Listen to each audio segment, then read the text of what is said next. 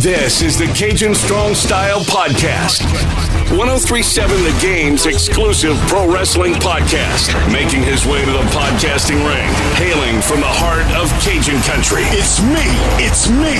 It's the world famous CD.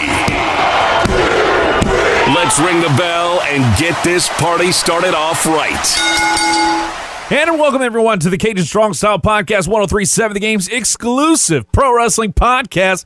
Appreciate you listening in, however you're doing so, be it through 1037thegame.com, the free 1037 The Game mobile app, Apple Podcasts, Google Podcasts, Stitcher, and of course, any other way you consume your favorite podcasts. We got you covered right here, right now. And here's the thing this is going to be a very different episode of the Cajun Strong Style podcast. This won't be more dedicated towards what's going on currently in the sport of professional wrestling because I want to do something different. I've been wanting to do some retro reviews for a good bit. In fact, I had an episode planned that kind of got scrapped for a lot of different reasons. Looking back at the first ever Hell in a Cell pay per view, because that was about 11 years ago. Maybe I'll touch back on that show down the road. But for right now, I wanted to look back at one pay per view in particular, and that was Survivor Series 1990. Why? Well, it's simple. 30 years ago, The Undertaker made it, his debut. It's been 30 years, almost to the day. And this is coming out on Thursday, November 26th. This show took place November 22nd, 1990, the beginning of the decade, and probably one of the more interesting periods in the sport of professional wrestling. And I'll get to that. But of course, let's take a look back at Survivor Series 1990, our first ever retro review.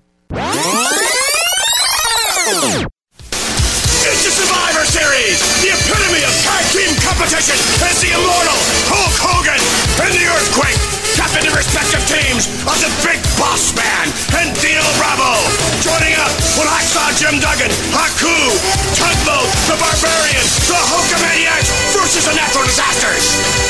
Team captains, the American Dream, Dusty Rhodes, and the Million Dollar Man, Ted DiBiase. Join up with Koko B. Ware and a mystery partner, along with the Anvil, Greg Hammer Valentine, Bret Hart, the Honky Tonk Man, the Dream Team versus the Million Dollar Team. Team captains Nikolai Volkov and Sergeant Slaughter. Join up with Tito Santana, Boris Zhukov, Bushwhacker Butch, Sato, Bushwhacker Luke and Tanaka, the Alliance versus the Mercenaries.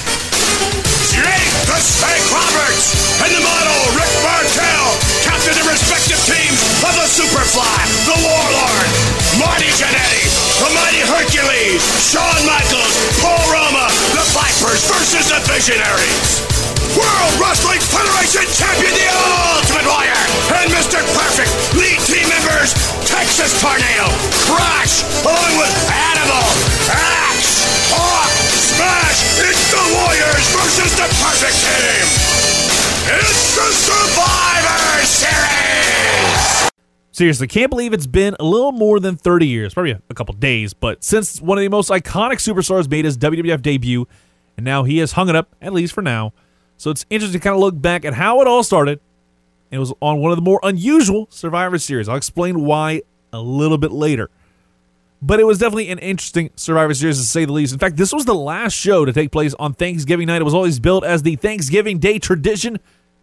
And well, this was the last time it was on Thanksgiving night. They had had it in the previous three editions on Thanksgiving night, but then they moved it over to Thanksgiving Eve for a few years from 1991 to 1994. And then the pay per view moved over to the Sunday before Thanksgiving to keep that tradition alive. And still going on to this day. Every single time you watch the Survivor Series, it's the Sunday before Thanksgiving. It's always really cool that they continue that tradition with this pay per view. Anyways, this show took place at the Hartford Civic Center in Hartford, Connecticut, about an hour drive from the WWF headquarters in Stamford. Was a packed house with 16,000 reportedly in attendance. According to some reports I've read, 13,000 paid and a 3% buy rate. This isn't necessarily like it is now where you'd be able to see the buy rate and be like, oh, like let's say 300,000 or 1 million. This was a little bit of a different, it felt very similar to how the TV ratings are now, where it's in more of a whole number and a percentage of it compared to what you would all the other pay-per-views that were out there at the time in 1990 because the pay-per-view business was booming during this time frame But for reference, the previous SummerSlam, remember when it was just the big four pay per views, and eventually they added the King of the Ring, then you're in your houses, then basically you had 12 pay per views a year. Sometimes you've had like 16, 17 pay per views a year, and you had a little bit of burnout back in 06. But, anyways, the previous pay per view, SummerSlam 1990, had an attendance of 19,304 and a reported buy rate of 3.9%, one of the more profitable shows of the year, according to Uncle Dave. I'll just go ahead and say that name going forward anytime I bring him up. But the live gate was $300,000. With inflation nowadays, that's about 600K. Biggest gate of the year, but definitely, you know, interesting money to see how things change in terms of inflation. I wound up doing a little guesstimate. It's almost 600000 I think it's like $590,000 which is definitely not chump change. It's definitely absolutely massive to be able to pull off that kind of live gate in 1990. Even more so, I'd say in 2020, especially considering the fact that we can't have fans in the stands at all, as you saw at Survivor Series. But I mentioned the fact that 30 years ago, it was an interesting year in sports entertainment because things were kind of continuing to change in terms of how things are presented. In fact, WCW Clash of Champions just held their pay per view two days prior. Thanksgiving Thunder and that was an interesting show with the main event being the Nature Boy Ric Flair taking on Butch Reed of Doom, where if Flair won, he and Anderson would have a rematch. He, he and Arn Anderson, I should say, would have a rematch for the NWA World Tag Team titles at Starcade, and Teddy Long would be Flair's chauffeur for a day. And if Reed won, Teddy would have gotten the yacht and limo and no rematch at Starcade. Suppose Flair won the match at Clash of Champions, but didn't win the main event at Starcade or the match itself was a street fight, ended in a no contest. People complained about the Seth Rollins The Fiend match. I can about imagine if Reddit existed in 1990, WWE would have been crucified to the point where they probably wouldn't exist is the way that one ended. Because how can you have a street fight end in a no contest? But that's beyond the point. Ole Anderson had the book at this point in WCW, but things were about to change as the calendar flipped to 1991 and Dusty Rhodes returned from his time up north and became the head booker again. I believe this was going to be after the Royal Rumble 1991 because Dusty did make an appearance. We'll talk about Dusty Rhodes in a little bit, baby. But another territory went the way of, well, territory wrestling in World Class Championship Wrestling. WCCW wrapped up their time. Their last show was the day after the Survivor Series. And there were a lot of issues surrounding him. He's one of the big things was the Sportatorium at the time. If you are a big fan of Dallas wrestling, you'll know what I'm talking about with the Sportatorium. It's a historic venue and they raised their rent, which caused you know World Class Championship Wrestling to run a lot of shows at a loss most weeks. And Kevin Von Erich, because you had everything kind of go on with their company, and they just did not have anything going. In fact, they announced during that show, before the show even started, this is going to be the last event they ever put together. And this was kind of things where things were, and they were behind on payments. Kevin er-, Von Erich couldn't keep up, so they were done so after that. And then you have the last regional territory promotions around after that were, well, you know, Jeff Jarrett's papa, Jerry Jarrett, the USWA, which definitely was helped a lot by the partnership they wanted forming later on in the 90s with the USWA and the WWF, but also Don Owens' Pacific Northwest Wrestling, which still has an existence, at least somewhat, but for the most part, that ended in 1992, while USWA wrapped up its time in in existence in 1997. So we were still had like the last couple remnants of regional wrestling in, in the territory days. Another big thing that was actually happening, it was already kind of, you knew it was inevitable, but it came to an end with the AWA. They were about to keel over and die by the end of the year because they had an ESPN deal that was about to run out. If you remember back in the day, whenever ESPN Classic used to have really cool stuff, and they used to run like old AWA shows. That's where they wound up getting a lot of their content from and they had a deal with ESPN to have their AWA run on their programming, and this came to an end in August. Well, at the end of the year, but they hadn't had a show since August. So basically, they were airing, running the rest of their shows from like whatever point till August. They ran those episodes until they ran out. It basically, the, they already knew they were getting canceled. It was all said and done. But that's kind of where we're at in the sport of professional wrestling in, at least in terms of America. Because, I mean, obviously in 1990, you weren't necessarily able to keep tabs as much on what was going on over in the land of the rising sun with New Japan Pro Wrestling, which definitely was having a good time in the early 90s. But with all that preamble, let's go ahead and get right on with the show itself. But before we do that, one more thing. We start before we start with the main card itself, Shane Douglas beat Buddy Rose in the dark match. Yet Playboy Buddy Rose was still with the company, but he turned out he left back in early, early 1991. Douglas left well after the Royal Rumble due to some personal reasons with his father, but showed up from time to time before going to WCW, and then he wound up going back to WWF. Then I think he went back to WCW, then to, to ECW later on in the decade. Definitely jumped around a lot. Met franchise once. I might talk about that down the road. Maybe once we hit another franchise Shane Douglas story. But anyways, let's get back to the main show. First off, the intro is awesome. The Survivor Series theme here is underrated in terms of the big four pay per view themes of old. Favorite one for me off the top is the WrestleMania theme for 3 3. It is absolutely top tier, but this one's really good. The theme song goes crazy for about like three minutes. The saxophone, just everything about it, it hit a different level for me because I was I'd never heard this theme.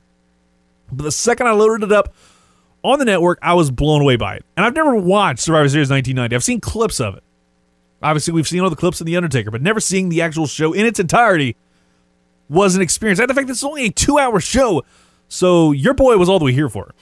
Then we get Ronnie Piper and Gorilla Monsoon are on commentary. I love Gorilla. He did a great job telling the story and selling everything, but Piper just kept jumping in and it felt like it was almost inopportune times and just like blurring things out. It very much felt a little strange, and it felt like Roddy Piper just could not be a commentator. I'll probably talk about that a little bit later, but I just couldn't get into it. They also mentioned the fact that this is being broadcast on the Armed Forces Network because Operation Desert Shield had started back in August, and this becomes a predominant storyline in the WWF until about after WrestleMania with Sergeant Slaughter, Hulk Hogan, the main event. Sergeant Slaughter has since become an Iraqi sympathizer. We'll talk about him later. But of course, it's all about the tag team matches. Every single one of these contests is going to be elimination tag, the four versus four traditional Survivor Series type thing.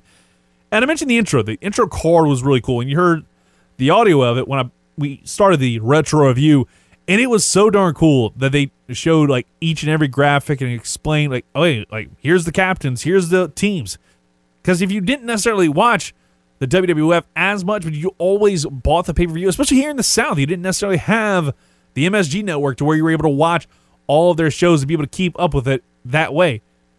Because you always were watching more of the Superstation. But let's say you wanted to watch a WWF pay per view, and this was one you wanted to see the Survivor Series. This was great. But I'll say this this is one thing just absolutely stood out, and I'm still laughing about it right when I saw the graphics for the show because it's the first match on the card is the Warriors versus the Perfect Team, and the graphic makes it look like Mr. Perfect Curt Hennig is teaming up with three Gimps.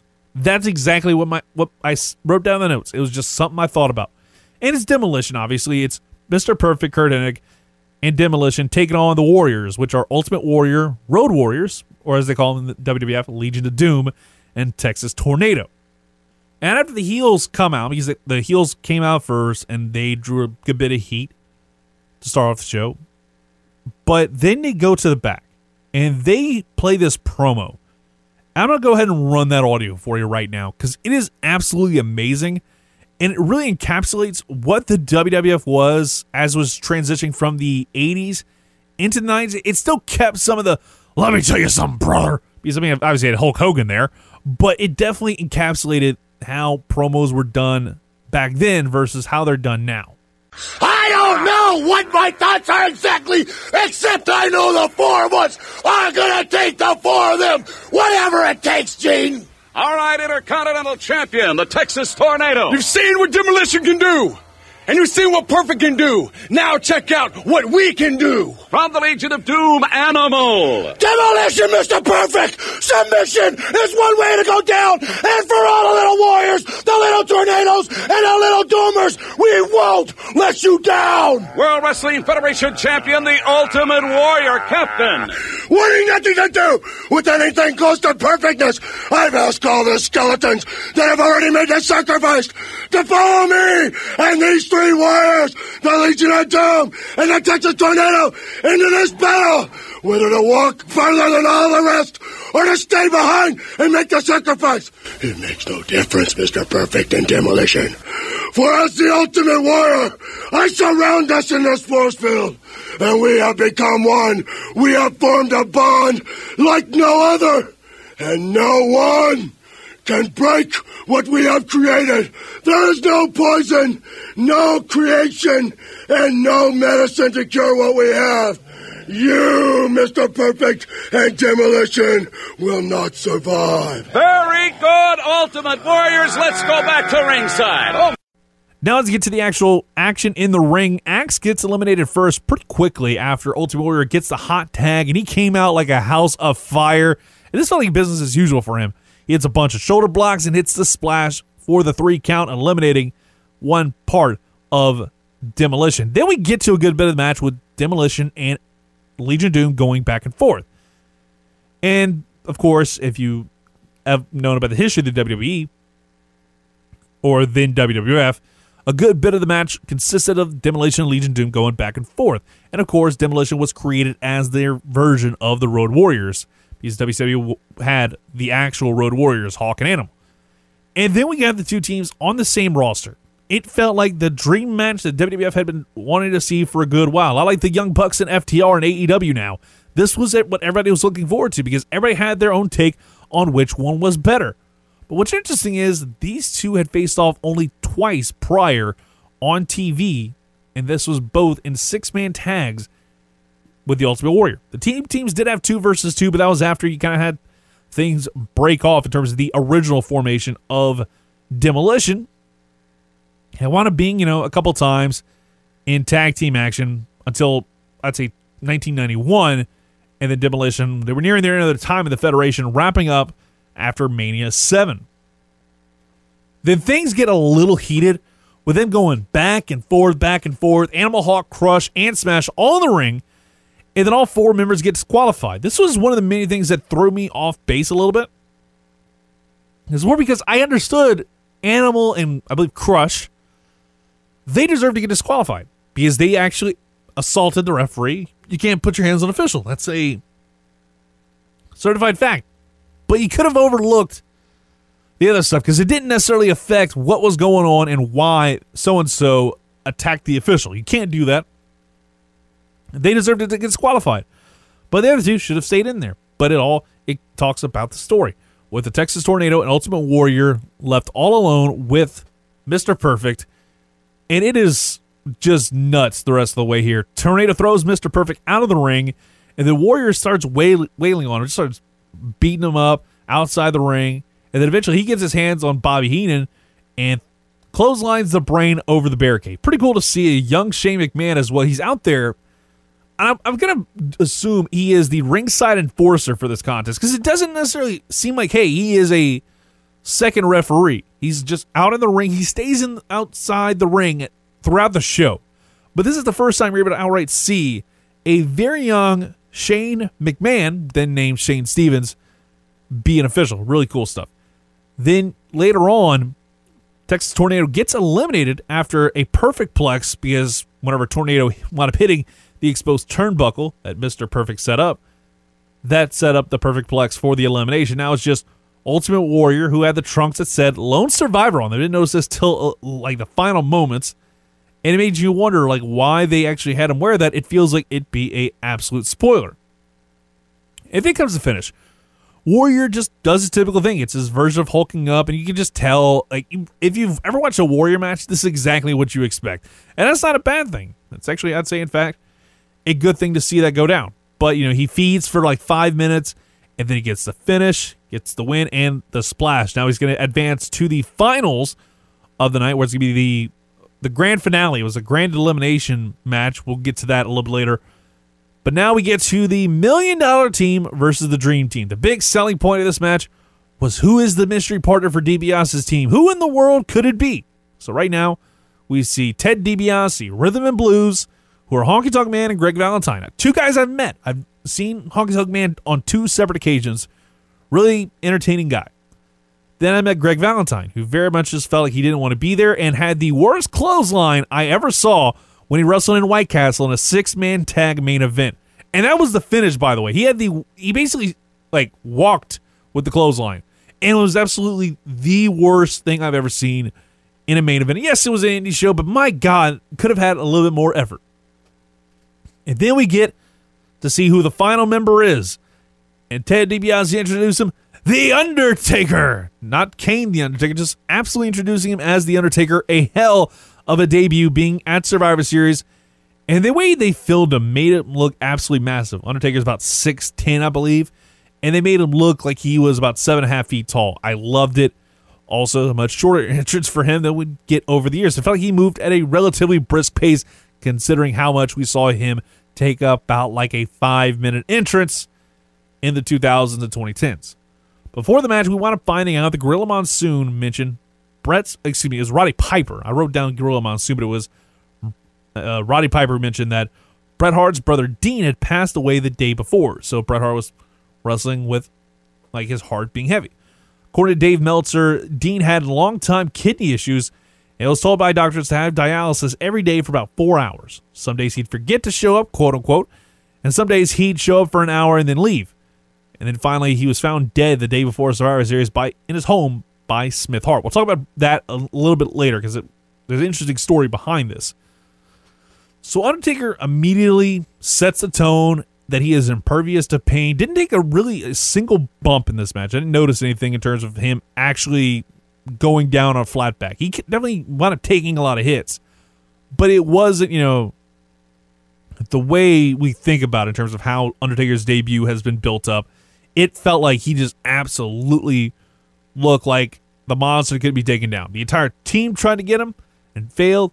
Koko B. Ware eliminated with ease following the first ever tombstone pile driver by The Undertaker that wasn't necessarily worked out to perfection. Maybe it's just the fact that this is Undertaker's first time on national TV and not understanding where the cameras are and where the hard cam is. Maybe it's just also the fact that's the way things were at the time in terms of the WWF he does a tombstone pile driver opposite the hard cam. Then he moves the guy over so he can get the actual pinfall. It just looks a little weird, but it would have it still establishes that as an absolute monster of a finish.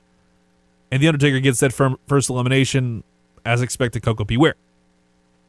Then the Honky Tonk Man later on in the contest he gets eliminated by Jim the Anvil Neidhart after the running power slam and at this point, this is when I realized how much wrestling back in 1990 was mostly just strikes because you never saw much of, you know, the grapples, the power slams, like nothing like we see nowadays where we see vertical suplexes every match and T-bones and all this stuff. It was very bare bones. Maybe that was just the fact of how a lot of these guys wrestle. You notice it more when other guys are in it, but with Bret Hart, it's a different discussion. But anyways, it was just something that took a little while to get used to. So Jim Neidhart eliminates Honky Tonk Man. Then you had Neidhart get eliminated out of nowhere by DiBiase, who wound up having the tights. And then it goes back to Undertaker. Undertaker has some great moments. He winds up choking the life out of Bret Hart for a little bit. Really cool stuff. And then Dusty Rhodes eliminate gets eliminated by Undertaker after a top rope double axe handle, which looked awesome. And it further proved why, like, watching a guy like The Undertaker who just looks like a monster and is six foot ten, climbing up the top rope, it makes him look even more badass. And then he does get himself counted out long after to make himself look a little bit like a Melvin, but it was all because he was trying to protect his manager, Brother Love, and just waylays Dusty Rhodes with several punches. Did and you know the whole counted out thing did not make sense to me because Taker did tag out just before he got out of the ring maybe a bit inadvertent, but they messed up that call right there. I understand you're just basically writing off the Undertaker, but you could have just said, "Hey, he wound up like getting disqualified because he's beaten up on Dusty a little bit too much after he had already eliminated." Anyways, Greg the Hammer Valentine gets eliminated by Bret Hart later, and now we're down to the team captains, just Bret Hart versus Ted DiBiase. And this was a lot of fun to see these two go at it. They wound up going very back and forth throughout. Hart teased the sharpshooter, doesn't go for it, and the match goes on for about four more minutes. They're slugging it out, duking it out. But DiBiase gets the win as a sole survivor. Bret Hart goes for the cross body, but then DiBiase turns it around. He basically flips over and is able to move his body around enough to get the pin and the win. And you can just see like Bret Hart, the second they cut, the second they switch over to that hard camera that they're to have for the rest of this like segment, you can t- tell when Bret gets up, he just clearly just drops the f bomb, and I can, I can read lips well enough. He straight up dropped the f bomb, and it was really funny to me. But then it turns out, according to a 2015 interview with Sports Illustrated, Bret talked about the finish, saying that, quote, I lost to DiBiase at the end, but we had a nice little sequence there before we went into the finish, and he beat me. I remember that being a salute to my brother Dean, a tribute to him. That match always had meaning to me. Really cool stuff right there from Bret Hart. But I think the bigger story was The Undertaker's debut in this match, and I think he lived up to the expectations and lived up to the hype that was definitely building.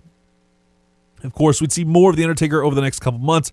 In fact, he had a match the day, a couple days before, if I'm not mistaken, and this was on Monday uh, on WWF Superstars. Monday Night Raw wasn't on back then, but it was WWF Superstars, and that didn't air until about mid-December. So you weren't able to see it. You saw it live. You saw the first ever instance of the Undertaker, but never saw anything other than that. And that was against some. Uh, I can't remember his name. I know it was Mario something. I don't have it off top. But then we get to the next match. The Visionaries versus the Vipers built up because Rick Martel blinded Jake Roberts in one of his eyes with his arrogant scent on the Brother Love show. And you just saw that the Visionaries were way more overpowered than the Vipers. You had the Warlord, Power and Glory, Hercules, and Paul Roma. But I'm going to get to Hercules right now. Because I just noticed this throughout the match. This was just like in your face. Every time they cut to the heel side on the apron, they're showing everybody, and you can clearly see Hercules has his trunks maybe have shrunk in the wash. Because his cheeks are just hanging out there throughout the match. And almost like I can't explain it, but it was just, what are you doing? Like, why did he even think this was a good idea? And it just blows it blows my mind. That was the thing that happened. And another thing that blew my mind was Mike Chioda was in WWE at this point. I'm talking about Shane McMahon. In 2020, Mike Chioda now did some stuff with AEW. But it's crazy to think he was in that company all the way back in 1990. He started in 89, but it was something that I didn't necessarily realize until the third match in because he was there. I think Earl Hebner called the first couple matches. I know Joey Marella was in there, Gorilla Monsoon's son. I know they had a lot of people that were involved in it that had that were notable. Mike Chioda was one that just stood out to me. And this also made me realize how much the Rockers ruled back in the day. Because I can remember a lot of high speed stuff back when I watched them on AWA television on ESPN Classic. But this was just high speed moves, and they were like way ahead compared to the plotting action we saw when anyone else was in the ring, especially in the final two matches before the grand finale, which I'll talk about a little bit later. But he had like Michaels look crisp as hell. I know he had like one part of the match where he did like a transition. It was almost like felt like almost almost a hip toss. Lands on his feet, flips the guy around on his own. Really well done. Enjoy the way that the he, the worked. He also threw a hurricanrana, which in 1990 probably blew people's minds apart, especially if they're not like necessarily huge on wrestling outside of the WWF at the time. But Warlord gets the elimination first of Marty Jannetty after he counters the Flying Nothing with a body slam that definitely looked a lot like, you know, Orton's slam that he does off the Irish whip. Then we get Superfly tries to get the crossbody off the second rope. He nails it, but very similar to the last match, you have Rick the Model Martel flip over and grab the tights to get the elimination. Seeing the same spot for a second straight match is a little weird. Then we get to Paul Roma, a future four horseman, eliminate Shawn Michaels with the Powerplex, which by the way is a really cool like finisher. I'd never really seen it as a tag team finisher before. Power and Glory had a great one. It was basically you had Hercules set him up for the superplex, and just as he lands the superplex, your boy Paul Roma dives off the top rope, which is on the next corner. It looked really cool, and everything was really crisp with that every time they did it. The odds proved to be too much. Roberts tries to build momentum, but he can't do it. He can't necessarily see as well in the other eye. So it winds up creating a, a giant cluster, and Roberts gets eliminated by countout, meaning the Visionaries have completed the sweep. This is the first time in the history of Survivor Series that there was an actual clean sweep. Great storytelling in this match, especially with Jake Roberts being blinded in storyline because you could see when they'd zoom in on Roberts, you'd see his, one of his eyes was literally just white. I think they had basically painted it or something, but it was really cool the way they built it. And it's even crazier that in 2020 we had an angle where Rey Mysterio was blinded, and he, they kept that going for absolutely months. But it was interesting to see all that go down. Now we get to the Hulkamaniacs versus the Natural Disasters. And before the match, Hulk Hogan dedicates it to the armed forces out there. Again, he br- keep bringing this up throughout the program. And Hulk Hogan dedicates the match to the armed forces out there. Hacksaw had the yellow ribbons tied around his signature 2x4. Like that touch a lot because, again, it's all about the real Americans for, that are the Hulkamaniacs. You got the Big Boss Man, you got Hacksaw Jim Duggan, and you've got everybody's favorite Uncle Fred, Tugboat. So then we get to the natural disasters. It's Earthquake. It's Haku. It's Dino Bravo. It's just it's nuts to see all these guys in there. Big Ball Man, the Barbarian. So you get to see all these guys go at it. But then Haku gets eliminated like in a minute by Big Boss Man. The Big Ball Man gets it done, eliminating him in short order.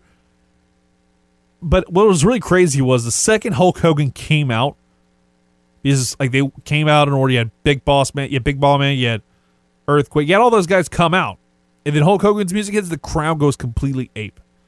But getting back to the match itself, Hacksaw gets disqualified for using the 2x4 on Earthquake, which made sense, all things considered. And it was definitely kind of egged on by the Weasel himself, Bobby the Brain Heenan. And then Dino Bravo gets eliminated by Hulk Hogan, who caught him in the small package, which I'd never seen Hulk Hogan actually use that way to finish a match. But it made sense, all things considered, because he's trying to get that desperation win to get things done. Then Big Ball Man gets eliminated, making a 3 2 advantage for the natural disasters after Earthquake splashes on him. And then we get a double countout with Tugboat and Earthquake. They used to be teaming together, now they're worst enemies, and they're squaring off and just start brawling around the ring, get counted out, leaving it up to the Barbarian and the Hulkster. And this is a very short end of the match. And I think you can guess where this goes. The big boot, the leg drop, after Hulk Hogan gets a Hulk out mode, after Barbarian hits a move for the two count, and he just basically starts hulking up from there. He dominates, he gets the win after the leg drop and turns his focus to Bobby Heenan and throws him out of the ring. And it made me think for a manager, Bobby Brain, Bobby the Brain Heenan sure took a lot of bumps in his day.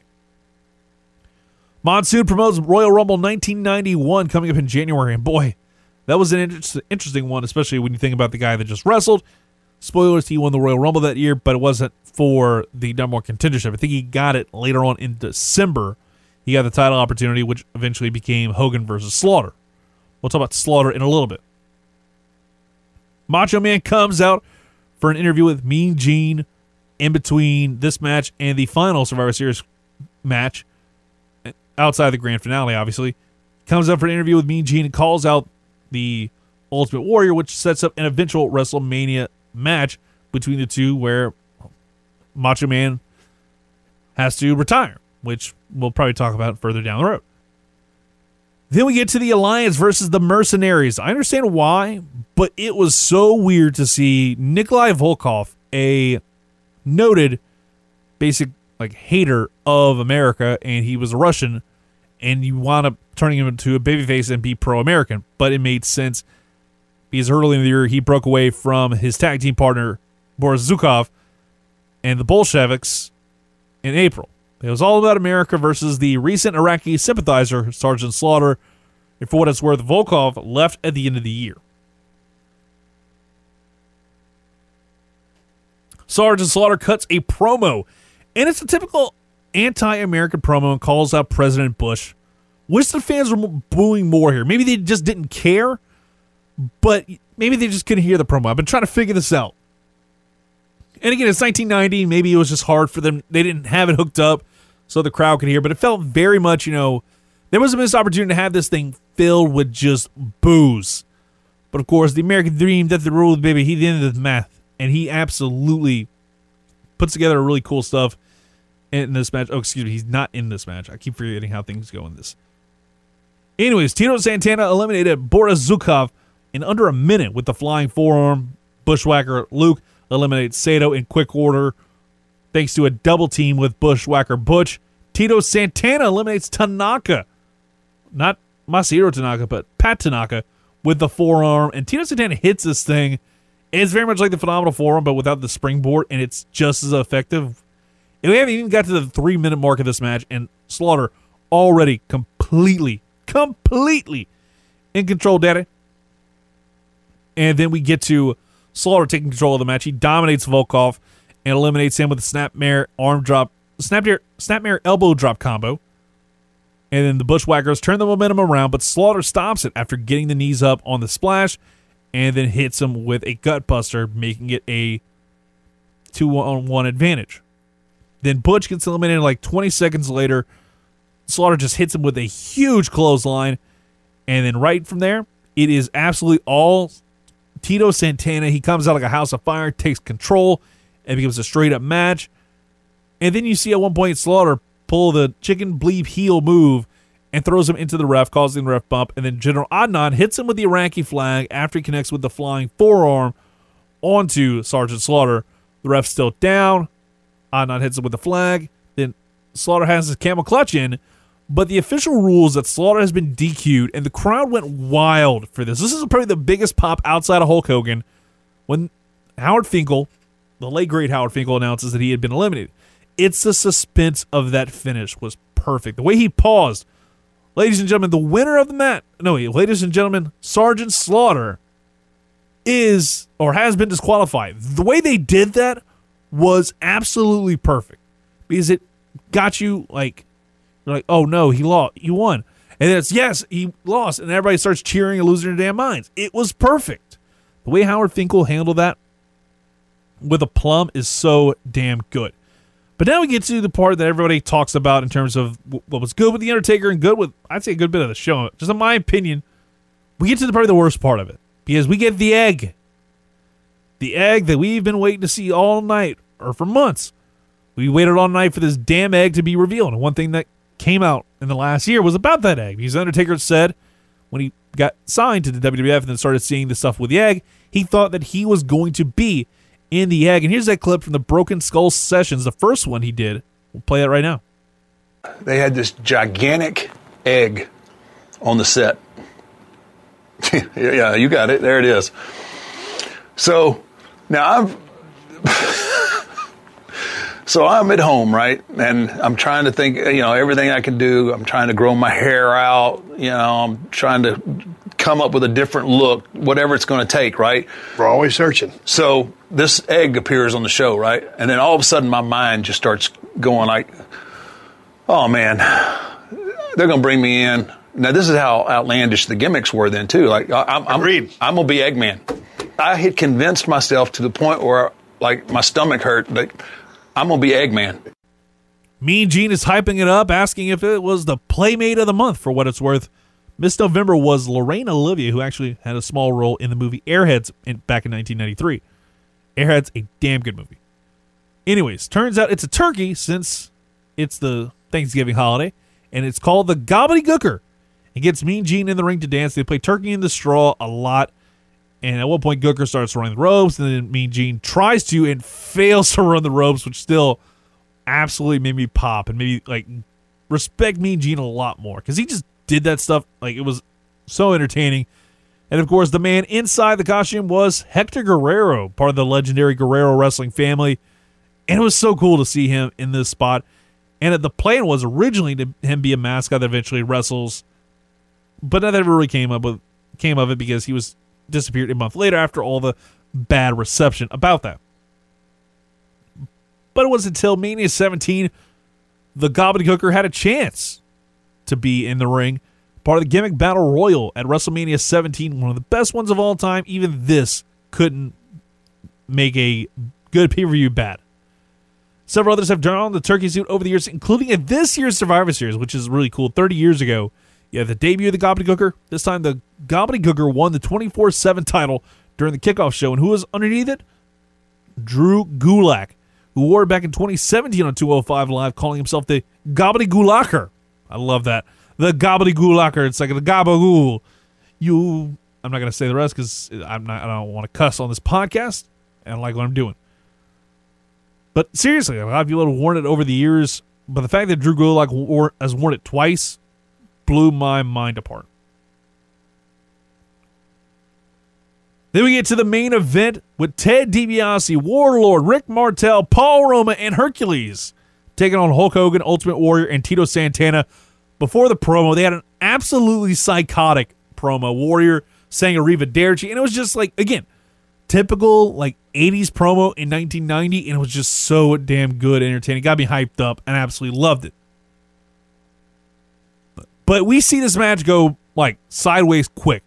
Tito Santana eliminates Warlord with the forearm like right away. At this point, I've had about enough of Roddy Piper because he's like, "Oh yeah, ah!" He's just yelling just for, to yell, and it really was bugging me a little bit. But then we get to Power and Glory. They hit the Powerplex, but Hogan kicks out of two, and then hits a clothesline, eliminates the future four horseman Paul Roma. Hogan continues to dominate, beats Rick Martel to the point where Rick Martel gives up because Hogan throws him out the ring, and he's like running around because he got hit in the face. Like, oh no, you can't hit the model's face, blah blah blah. And he runs out of the ring and basically surrenders. He gets counted out. He's out of the match. Now it's down to Hogan, Warrior, Ted DiBiase, and Hercules. Hogan continues to run through the heels, hitting DiBiase with a big boot and the leg drop to eliminate the Million Dollar Man. And then we get to the we get towards the finish here with Hogan. He lets Warrior get that final fall on Hercules, but Hogan has to make it about him a little bit, and then runs into the ring for some reason. He gets he's out of the ring, then gets back in and after the splash. Rev's going for the three count. So is Hogan. He's doing the three count at the same exact time, and it's in sync. And it made me just like, what the hell's going on? And then the two th- get thrown out, throw out slick. They pose on the apron to end the show. They hand in hand, symbolic of what happened last year with, or early in the year with WrestleMania, with Hogan beating War, Hogan losing to Warrior, and War becoming the new top guy. And then you see Gorilla promoting the Royal Rumble. It was weird to see on a Saturday. This is going to be in January 1991. But again, Royal Rumble is going to be a different story for a different day. Maybe next year, maybe down the road.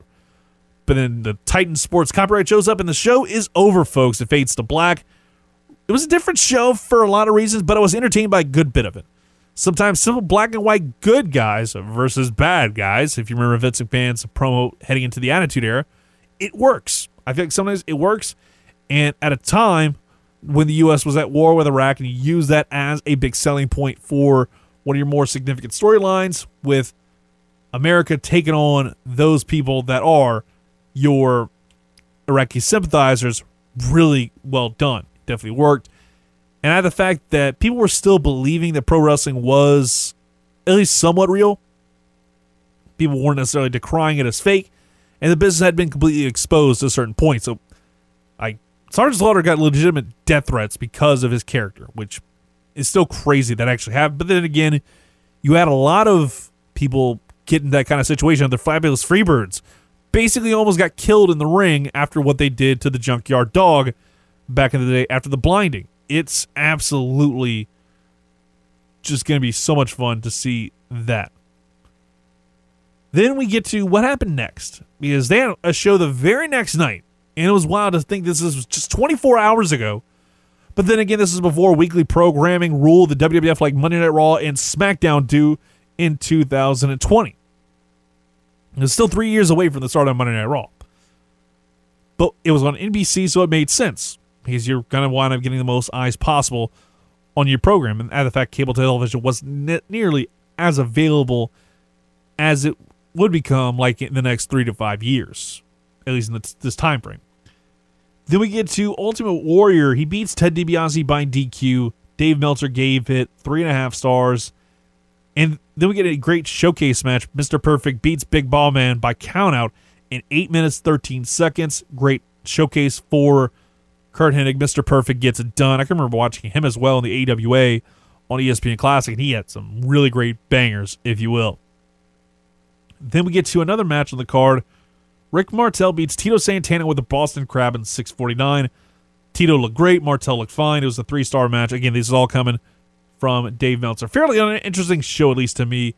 But it's just like you come off of a great show like Survivor Series and you give us a, the main event where the stakes aren't necessarily there. I mean, the first main event, absolutely there were stakes, but this was the last of the main events in 1990. They actually kind of wrapped that up from there. And then eventually Saturday night's main event went the way of the Dodo Bird until the like mid 2000s revival, which was, dare I say, interesting. But that's about all we got here with the retro review edition of the Cajun Strong Style podcast. Appreciate you listening in, however you're doing so, be it through the 1037 The Game mobile app, be it through Audiomack, 1037thegame.com, Apple Podcasts, Google Podcasts, Stitcher, in any other way you consume your favorite podcast. Make sure you leave us a review, a five star review if you love it. And if you're in the Tokyo Dome, give us a six star or better rating. We'd appreciate it. And we appreciate you for listening. We'll talk to you next time on the Cajun Strong Style Podcast.